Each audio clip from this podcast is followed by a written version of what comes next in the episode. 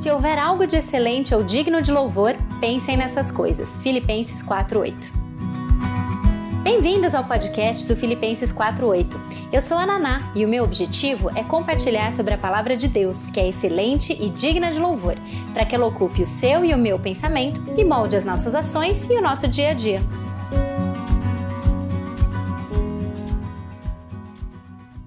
Bem-aventurados os pacificadores, porque serão chamados filhos de Deus. Essa é a sétima bem-aventurança de oito que a gente tem estudado para entender como são, como são as pessoas verdadeiramente humildes. Muito bem, a gente está estudando nessa série de quarta-feira, nas nossas lives de quarta de manhã, a gente tem estudado as bem-aventuranças. É, já estamos ao longo de algumas semanas, se eu não me engano, essa daqui é a oitava semana que nós estamos juntas em torno desse tema. E hoje o que a gente vai ver é um que talvez você olhe e fale assim, bom, quase todos eu achei que eu sabia o que significava, até é, é, eu, ente eu entender, eu assisto a live, assisto a devocional, e aí eu entendo do que se trata e percebo que eu estava com entendimento equivocado. Esse daqui eu acredito que você entendeu certo. Mas ainda assim é importante a gente falar sobre ele. Porque a pessoa humilde, quando a gente olha para as bem-aventuranças e entende que Jesus ali está fazendo aquelas bênçãos contraculturais e dizendo quem são os felizes ou bem-aventurados. Nessa bem-aventurança, bem-aventurados os pacificadores, a gente vai aprender que a pessoa humilde é pacificadora.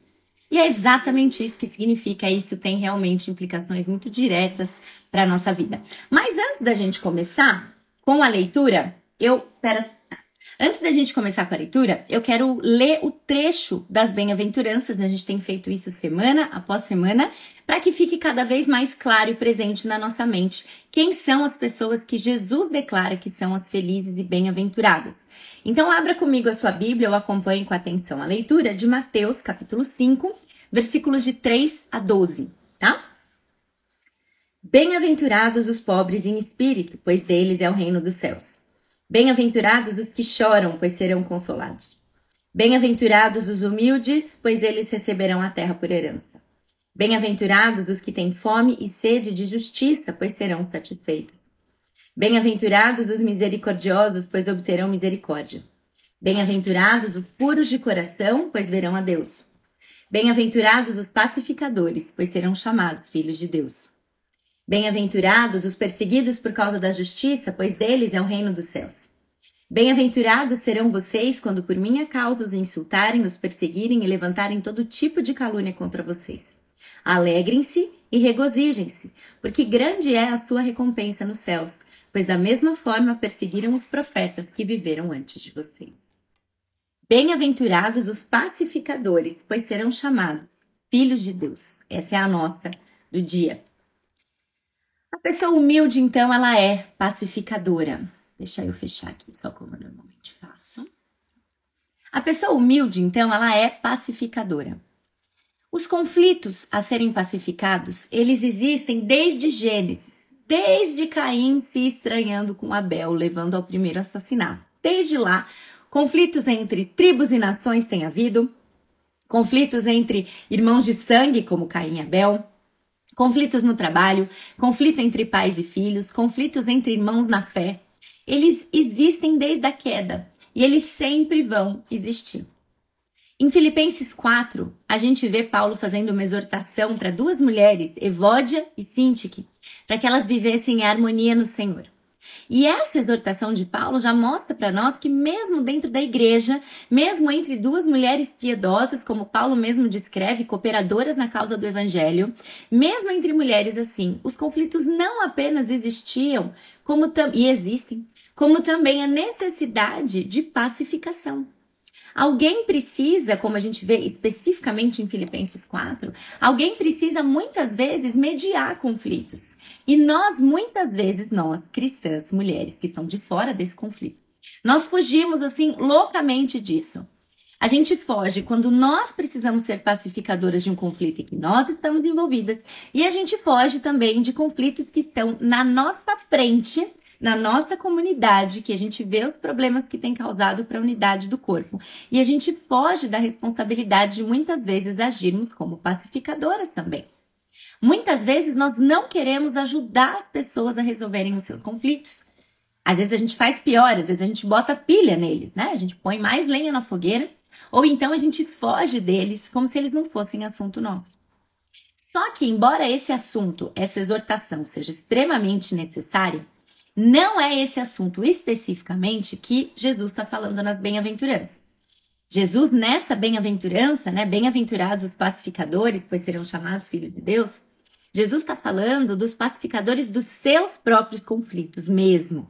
Eu, em conflito, sou bem-aventurada quando eu busco pacificação. Esse é o contexto, esse é o sentido dessa bem-aventurança. E ele começa falando sobre como a gente precisa, ele agora, o Jerry Bridges, né? Só para esclarecer. No livro, inclusive, deixa eu mostrar o livro aqui mais uma vez, a gente já tá acabando, mas eu sei que muitas pessoas chegam no meio do caminho ou chegam por meio de um episódio específico. O livro através do qual nós estamos estudando as bem-aventuranças de Mateus 5 é esse livro aqui, As Bem-aventuranças, uma descrição da humildade em ação. Consegui ler espelhado. Publicado pela editora Vida Nova e o autor é o Jerry Bridges. Esse livrinho aqui, um livrinho fino, curtinho, olha lá, nós já estamos aqui, falta só mais um pouquinho. Semana que vem, inclusive, né? A gente termina. É, então, esse é o livro aqui. E o Jerry Bridges, quando nos apresenta essa bem-aventurança, ele começa falando sobre como é importante que a gente vá até a raiz dos conflitos entre nós. E ele vai levando a gente através da Bíblia para que a gente entenda qual é a origem dos conflitos. E se você já esteve aqui ou já assistiu outros episódios de outras séries, você talvez já saiba qual é a origem dos conflitos e das guerras que existem entre nós. Se você for lá para Gálatas, capítulo 5, versículo 15, você vai encontrar na carta que Paulo escreveu para as igrejas da Galácia, a gente vai encontrar um Paulo bem severo em alguns pontos, e aqui é um deles.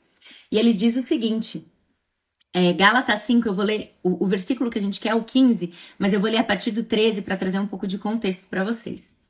Irmãos, vocês foram chamados para a liberdade, mas não usem a liberdade para dar ocasião à vontade da carne. Ao contrário, sirvam uns aos outros mediante o amor. Toda lei se resume num só mandamento: ame o seu próximo como a si mesmo. Mas, se vocês se mordem e se devoram uns aos outros, cuidado para não se destruírem mutuamente. Aqui o que ele está falando é exatamente sobre essas brigas e contendas que faz com que muitas vezes a gente haja de forma irracional, como cachorro que está aí se mordendo e se devorando um ao outro, de, de forma completamente contrária ao mandamento que, segundo ele, resume toda a lei, que é que nós devemos nos amar uns aos outros, amar o próximo como a si mesmo. E na mesma carta, alguns versículos para frente, nos versículos 19 a 21, Paulo vai citar as inimizades e as contendas como obras da carne, como obras de alguém que não anda segundo o espírito, como alguém que não anda no espírito. Veja lá, ainda em Gálatas 5, versículos 19 e 21. Ora, as obras da carne são manifestas: imoralidade sexual, impureza e libertinagem, idolatria e feitiçaria, ódio, discórdia, ciúmes, ira, egoísmo, dissensões, facções e inveja, embriaguez, orgias e coisas semelhantes. Eu os advirto como antes já os adverti. Aqueles que praticam essas coisas não herdarão o reino de Deus. Então, a gente vê uma ênfase de Paulo aqui em relação ao quanto é importante a gente olhar para as inimizades, para os conflitos que existem entre a gente, como algo sério a ser combatido. E no Antigo Testamento, Salomão, inclusive, ele vai trazer especificamente o mau uso da nossa língua quando ele escreve que a resposta branda desvia o furor, mas a palavra dura provoca a ira. Provérbios 15, 1. O uso pecaminoso da língua, como a gente já viu também em outras ocasiões, pode causar conflito, mas a raiz do conflito não é a língua. A língua é a ferramenta, liga é o instrumento, né? Ela, ela é o leve trás, quase que literalmente. Mas a raiz dos nossos conflitos é o coração. Jesus mesmo diz que a boca fala do que o coração está cheio. Mateus 12, 34. A boca fala do que o coração está cheio. Então nós pecamos com a língua por causa daquilo que está dentro de quem usa a língua para pecar. Nós pecamos por causa daquilo que está dentro do nosso coração. Por isso, para nós sermos pacificadoras, a gente precisa, antes de tudo, sondar o nosso coração. Por que nós fazemos o que nós fazemos? Por que, que a gente trata como a gente trata tal e tal pessoa? Por que a gente reage como a gente reage diante de tal e tal circunstância? Por que, que a gente pega ranço das pessoas? Por que, que a gente inveja ou tem ciúme das pessoas? E é claro que para a gente fazer esse tipo de pergunta, inclusive, isso não poderia estar tá ali em primeiro lugar. Para a gente fazer esse tipo de pergunta, a gente precisa da humildade de admitir que a gente sente isso. Por isso, o pacificador ele não pode ser dissociado de uma pessoa humilde. Ele precisa de humildade para isso. Por isso é bom a gente se perguntar constantemente, até mais vezes do que a gente gostaria, como que a gente tem estado nesses traços de humildade, principalmente esses que a gente já viu até aqui. Como que a gente tem caminhado em humildade? E aí, só para te lembrar, vamos fazer uma breve, breve avaliação em relação às bem-aventuranças que já foram e como que a gente tem estado nisso, né? Como que você se reconhece? Você se reconhece como alguém pobre em espírito? Você olha para você e entende o quanto você não é nada, o quanto você carece desesperadamente de um Salvador? Ou você tem se portado como aquele fariseu que olha para o lado e fala assim: ah, mas pelo menos eu não sou que nem ele. A pessoa humilde e a pessoa pacificadora, por consequência, ela é aquela que vai buscar a paz com os outros porque ela entende que ela não é nenhuma pessoa sobre qual os outros precisam se curvar, não. Esse é o pobre em espírito, alguém que entendeu quem ele é Exatamente. E normalmente a noção de quem nós somos, ela vem por meio da clareza de entender quem Deus é. Você é pobre em espírito? Um desdobramento disso é a segunda bem-aventurança. O pobre em espírito, ele chora pelo seu pecado, porque ele entende a gravidade dele, entende a seriedade do pecado. E a pessoa pacificadora chora pelo seu pecado, porque quando ela olha para o conflito que ela está ah, envolvida, Independente dela ser que tem razão ou dela ser ofensora, ela percebe o quanto o pecado é maligno e destrói a unidade que o Senhor deseja que nós tenhamos aqui uns com os outros. Então, você chora pelo seu pecado, esse é um traço da pessoa humilde. Você é mansa, mansa diante de Deus, responsiva à sua palavra e, e, e, e submissa à sua providência. Você é mansa para com os outros, porque a pessoa que é mansa, ela suporta. A pessoa que é mansa suporta e perdoa. E isso já tem muito a ver com ser pacificador.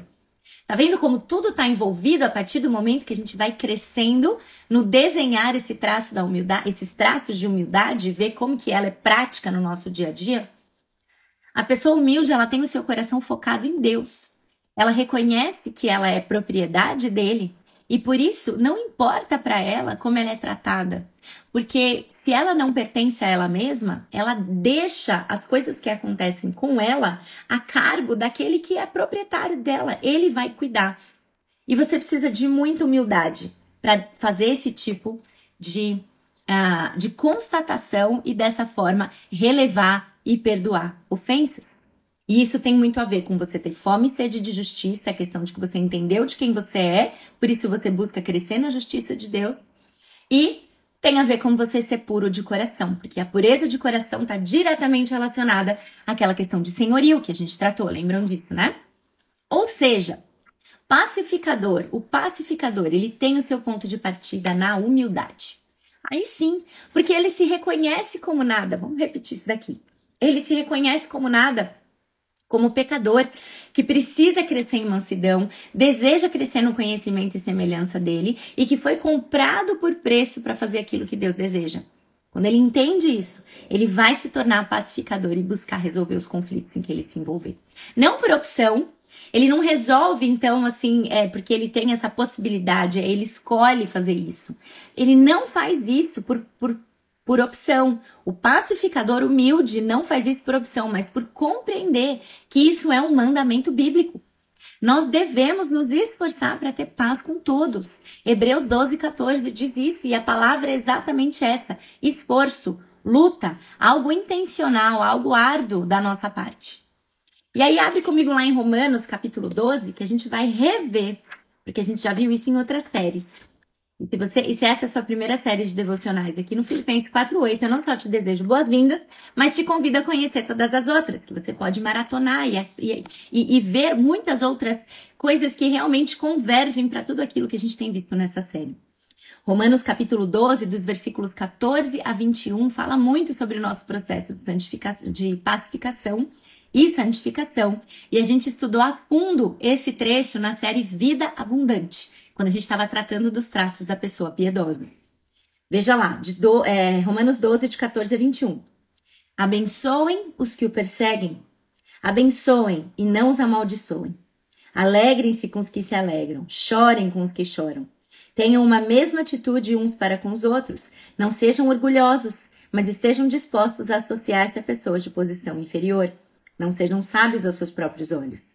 Não retribuam a ninguém mal por mal. Procurem fazer o que é correto aos olhos de todos. Façam todo o possível para viver em paz com todos. Amados, nunca procurem vingar-se, mas deixem com Deus a ira, pois está escrito: Minha é a vingança, eu retribuirei, diz o Senhor. Ao contrário, se seu inimigo tiver fome, dele de comer, se tiver sede, dele de beber. Fazendo isso, você amontoará brasas vivas sobre a cabeça dele. Não se deixem vencer pelo mal, mas vençam o mal com o bem. Muitas, muitas instruções valiosas são dadas a nós no que diz respeito a sermos pacificadoras a partir desse trecho. Vamos destacar qual é o primeiro: abençoar os que nos perseguem. Abençoar. Não é revidar, retaliar, cancelar, ignorar, sair de perto, nunca mais falar. Abençoar os que nos maltratam. Já pensou nisso? Isso é ser pacificador. Não pagar o mal com o mal ou buscar vingança. Os versículos 17 e 19 deixam isso muito claro. Deixe para Deus. Deixa para Deus. E de novo, como a gente viu em Vida Abundante, não significa esse versículo aqui não significa aquela risada maligna falando: ah, deixa com Deus. Deixa com Deus, Ele vai cuidar de você, porque a vingança pertence ao Senhor. Então, meu filho, você aguarde. Não é isso que esse trecho quer dizer, muito pelo contrário. Ele diz: deixa, confie a sua situação para Deus, porque Ele julga com justiça. Deixe de desejar a vingança, porque Deus está no controle. É isso. É tira da frente esse seu sentimento de que você precisa ser restituída de qualquer coisa. Entrega nas mãos de Deus, porque Ele vai cuidar. Ele sabe o que faz e Ele está no controle de tudo. Certo? Vamos parar, a gente está nesse. O Brasil, o Brasil que agora. O Brasil é um país americano, né? E agora o Brasil também está no clima de Halloween. Então, é, a gente precisa deixar essa, essa risada de bruxa que a gente tem ouvido em todo lugar que a gente vai por conta do, do, do Halloween. E, e, pensar que, que esse é um versículo desse clima, assim, sabe? Do tipo, deixa com Deus, né? A gente já sabe que não é. Não é por aí, certo? É um coração submisso, um coração humilde, que ao invés de apontar o dedo falando Deus vai cuidar de você, tá entregando a situação para Deus, porque Deus julga com justiça. É alguém pobre em espírito, alguém que chora pelo pecado, alguém manso, com fome e sede da justiça, e puro de coração e pacificador, que está dizendo isso. Não alguém orgulhoso querendo ser restituído e usando a, o próprio Deus como alguém que tivesse a obrigação de fazer o mal para alguém que nos fez o mal. Certo? E uma outra coisa importante que esse trecho também nos mostra a gente pode fazer tudo isso. A gente pode abençoar aqueles que nos perseguem. A gente pode, de coração, não pagar o mal com o mal. E a gente pode, de coração, relevar o nosso desejo por vingança. E ainda assim, cair com alguém que nós devemos nos pacificar, que não vai fazer a mesma coisa, que não vai ter a mesma visão, mesmo sendo crente, mesmo sendo cristão, da mesma igreja que você, do mesmo grupo de discipulado, de mulheres, do ministério que você. E essa pessoa não querer a paz. Você está fazendo o possível, mas a pessoa não quer. E aí? Romanos 12 nos traz também a orientação. Romanos 12, versículo 18, nos diz que nós devemos fazer todo o possível no que depender de nós. A questão, então, é que a gente deve fazer a nossa parte.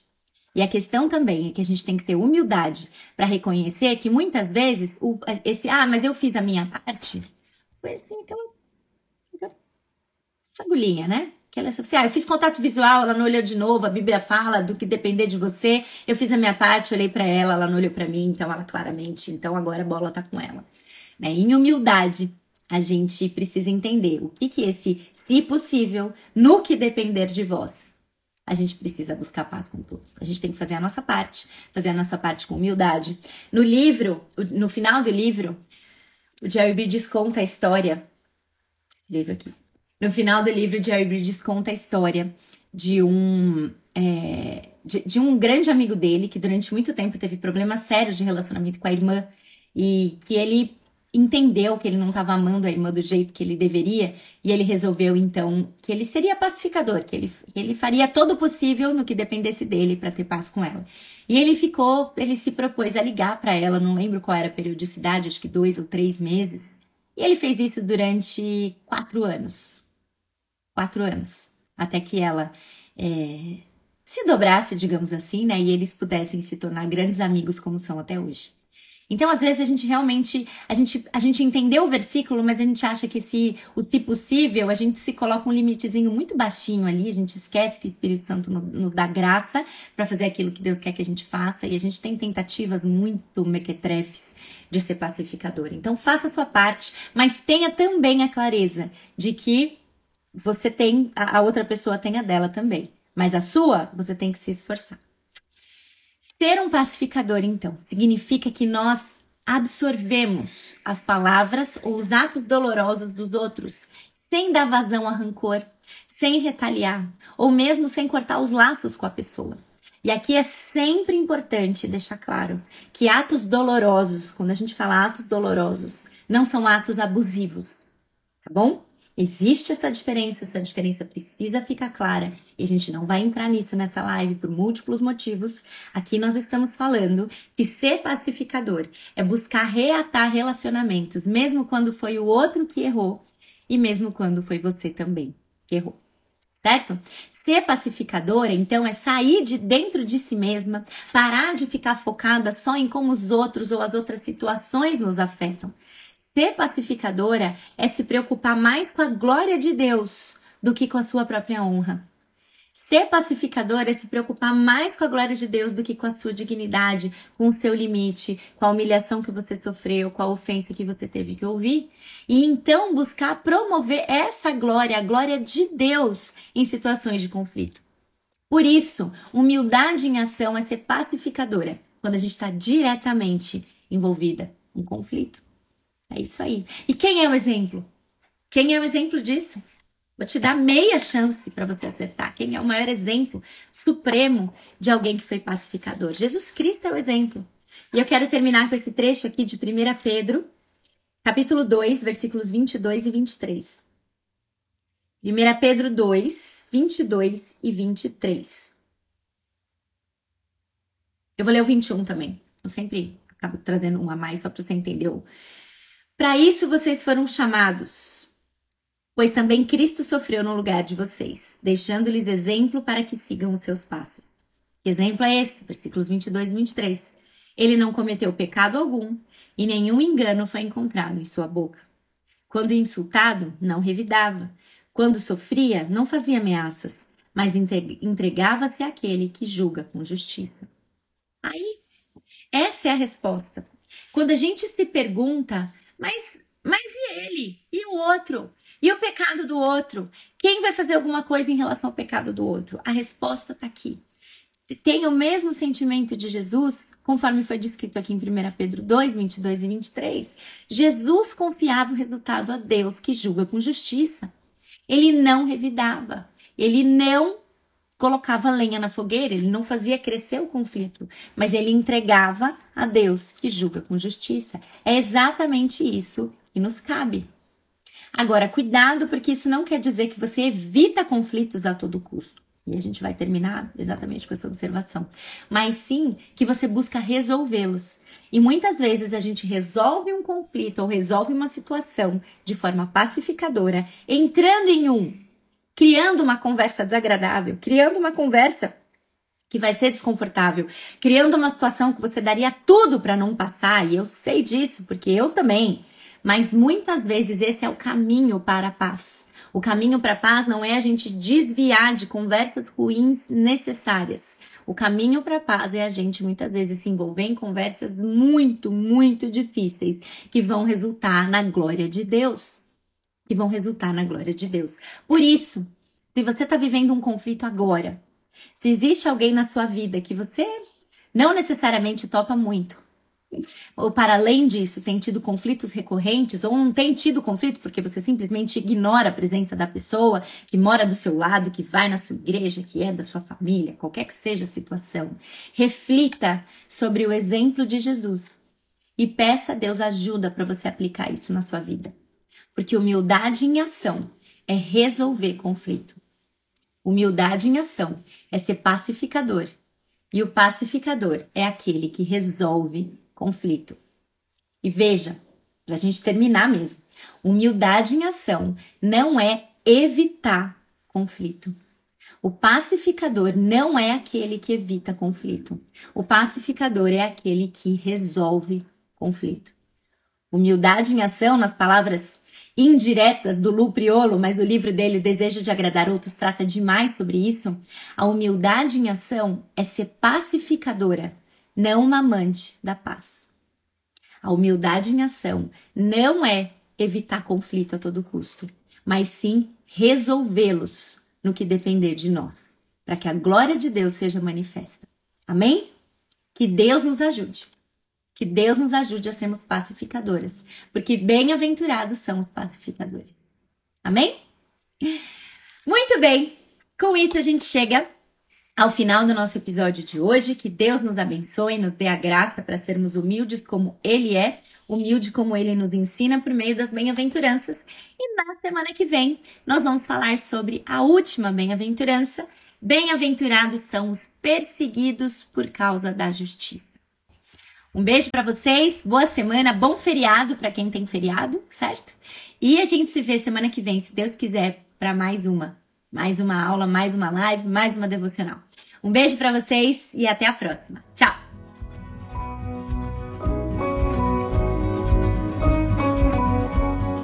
Obrigada por ouvirem o podcast do Filipenses 48. Para conhecerem mais sobre o ministério, ter acesso aos textos, dicas de livros ou mesmo acompanhar um pouco do meu dia a dia, siga o meu Instagram, Filipenses48 ou acessem filipenses48.com. Ah, também estamos no YouTube, Filipenses48. Procura lá. E até a próxima.